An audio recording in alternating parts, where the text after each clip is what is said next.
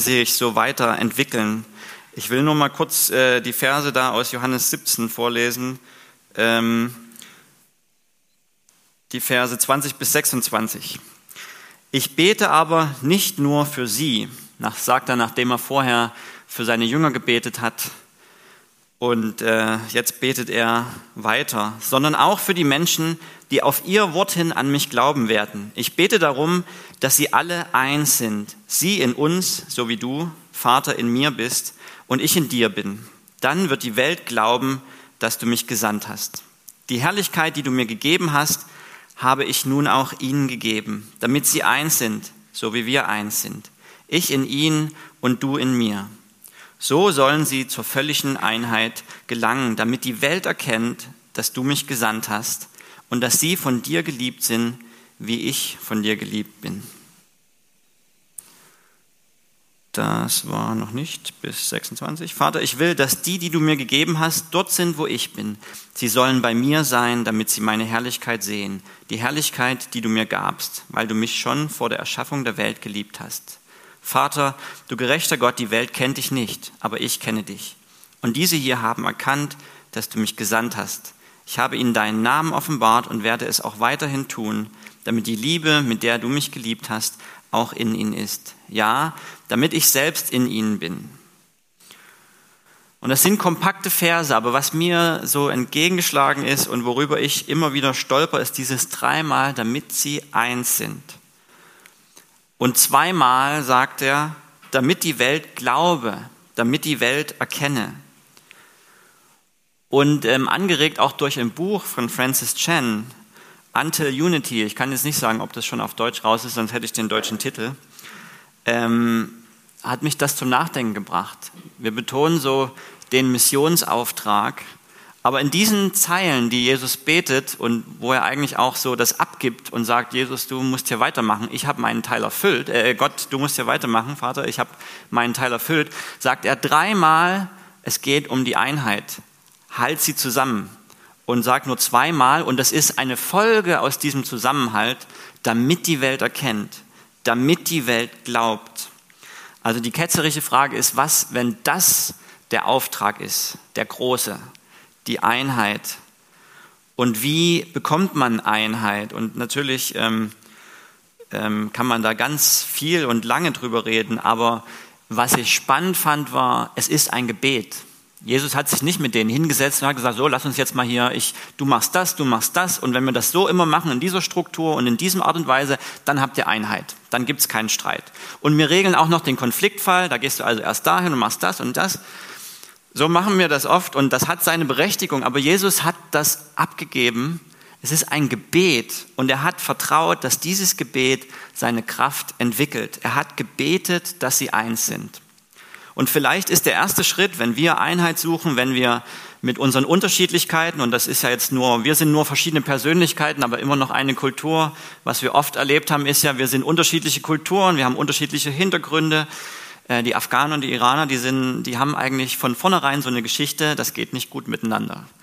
Die Afghanen haben Unterdrückung im Iran erlebt, die konnten nicht arbeiten, die haben vielleicht keine Schulbildung gehabt. Das ist ein Grund, warum Afghanen oft weiterziehen, weil sie da einfach keine Zukunft sehen für ihre Familien.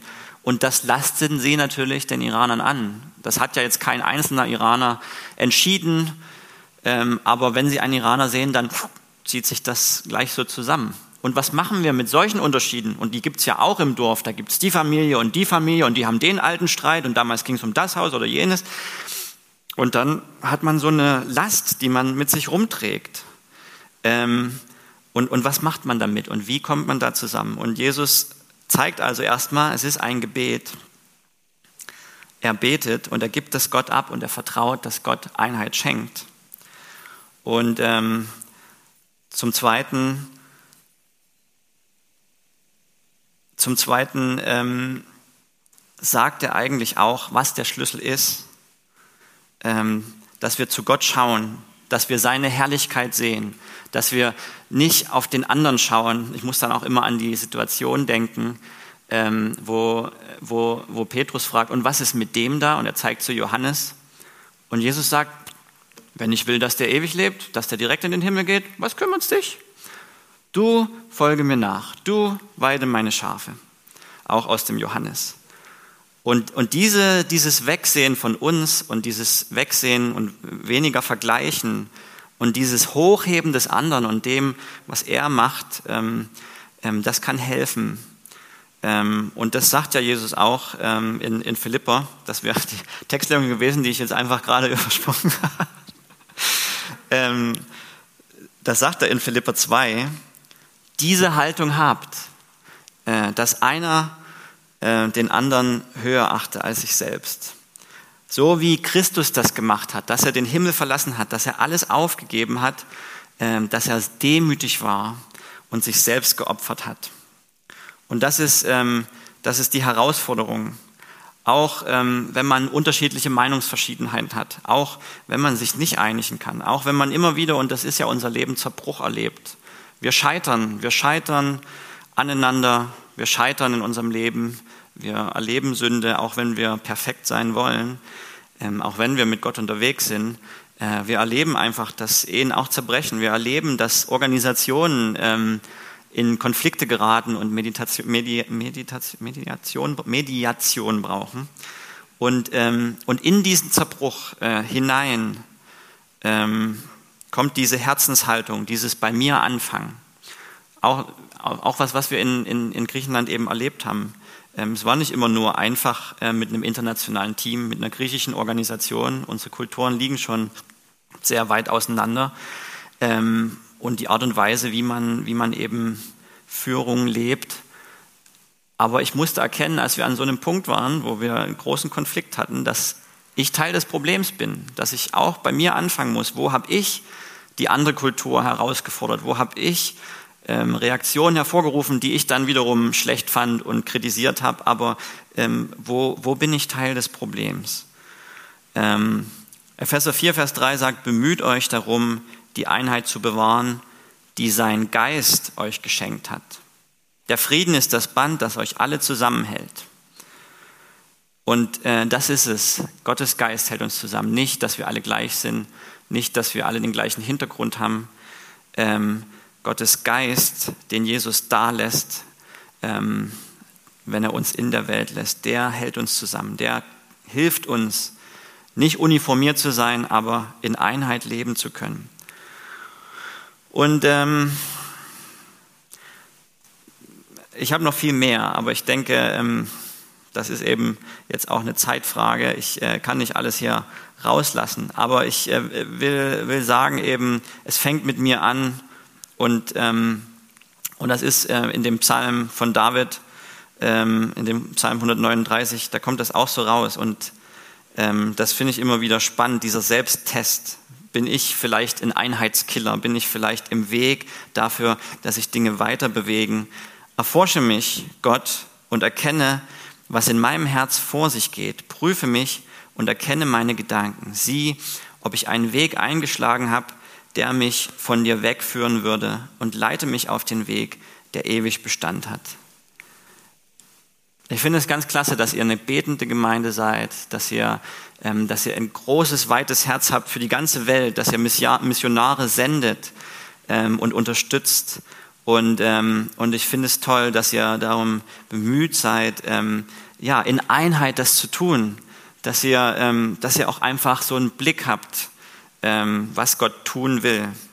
Und es gibt in dieser Region so viele Dinge, die Gott tun will. Ähm, ich habe das nur so am Rande mitgekriegt mit dem, ähm, äh, ja, das muss ich jetzt mal überlegen. Letztes Jahr wäre, war das der Hessentag, der hier gewesen wäre. Ja, gut. Ich wollte jetzt den Titel nicht falsch sagen, deswegen musste ich kurz stocken. Ähm, aber okay, das hat jetzt, äh, hat jetzt nicht so stattgefunden, wie es gedacht war. Ähm, aber diese Planung, dieses Zusammenarbeiten, dieses Ablegen der Unterschiede und einfach für sein Reich beisammen sein. Das haben wir in der Mission so erlebt und ähm, das braucht es auch in Deutschland, was Missionsland ist, dass wir zusammenlegen, was wir haben und dass wir ablegen, was uns voneinander abhält, dieses Trennende, was manchmal da sein muss, ach, den seine Geschichte und ach, der ist so und hier fangen wir nicht an. Und ähm, für mich ist so eine, ähm, eine Sache, die ähm, die ich einfach so toll fand, ähm, war auf einer Konferenz, und ich glaube, das ist dann mein Schlusspunkt, äh, auf einer Konferenz ähm, in, in, in Athen war die vor einem Jahr für Arbeiten mit Geflüchteten. Und ähm, und da sind Iraner und, zusammen, und, und Afghanen zusammengekommen, die haben sich zusammengesetzt. Und ich dachte nur, das gibt's doch nicht. Ich habe ich hab, äh, hab Zeit geplant, damit wir Ministries besuchen, damit wir andere Organisationen kennenlernen. Und keiner ist gekommen. Die ganzen Dinge, die wir organisiert hatten, ich musste dann sagen, ja, es tut mir leid, ihr habt jetzt nur fünf Leute da, eigentlich solltet ihr 20 Leute bekommen. Ich weiß nicht, wo die hin sind.